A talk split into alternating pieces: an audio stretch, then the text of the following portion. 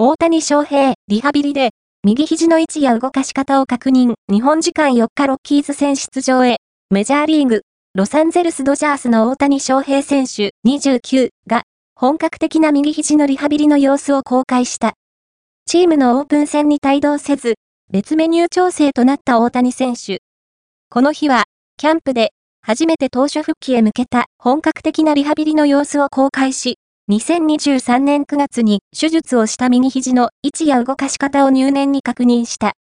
通訳の水原一平さんにも協力してもらい、右肘の位置を確認するが、肘を曲げすぎて、いたずらっ子のような笑顔を見せる場面もあった。大谷選手は、日本時間4日、コロラドロッキーズとのオープン戦に出場する予定。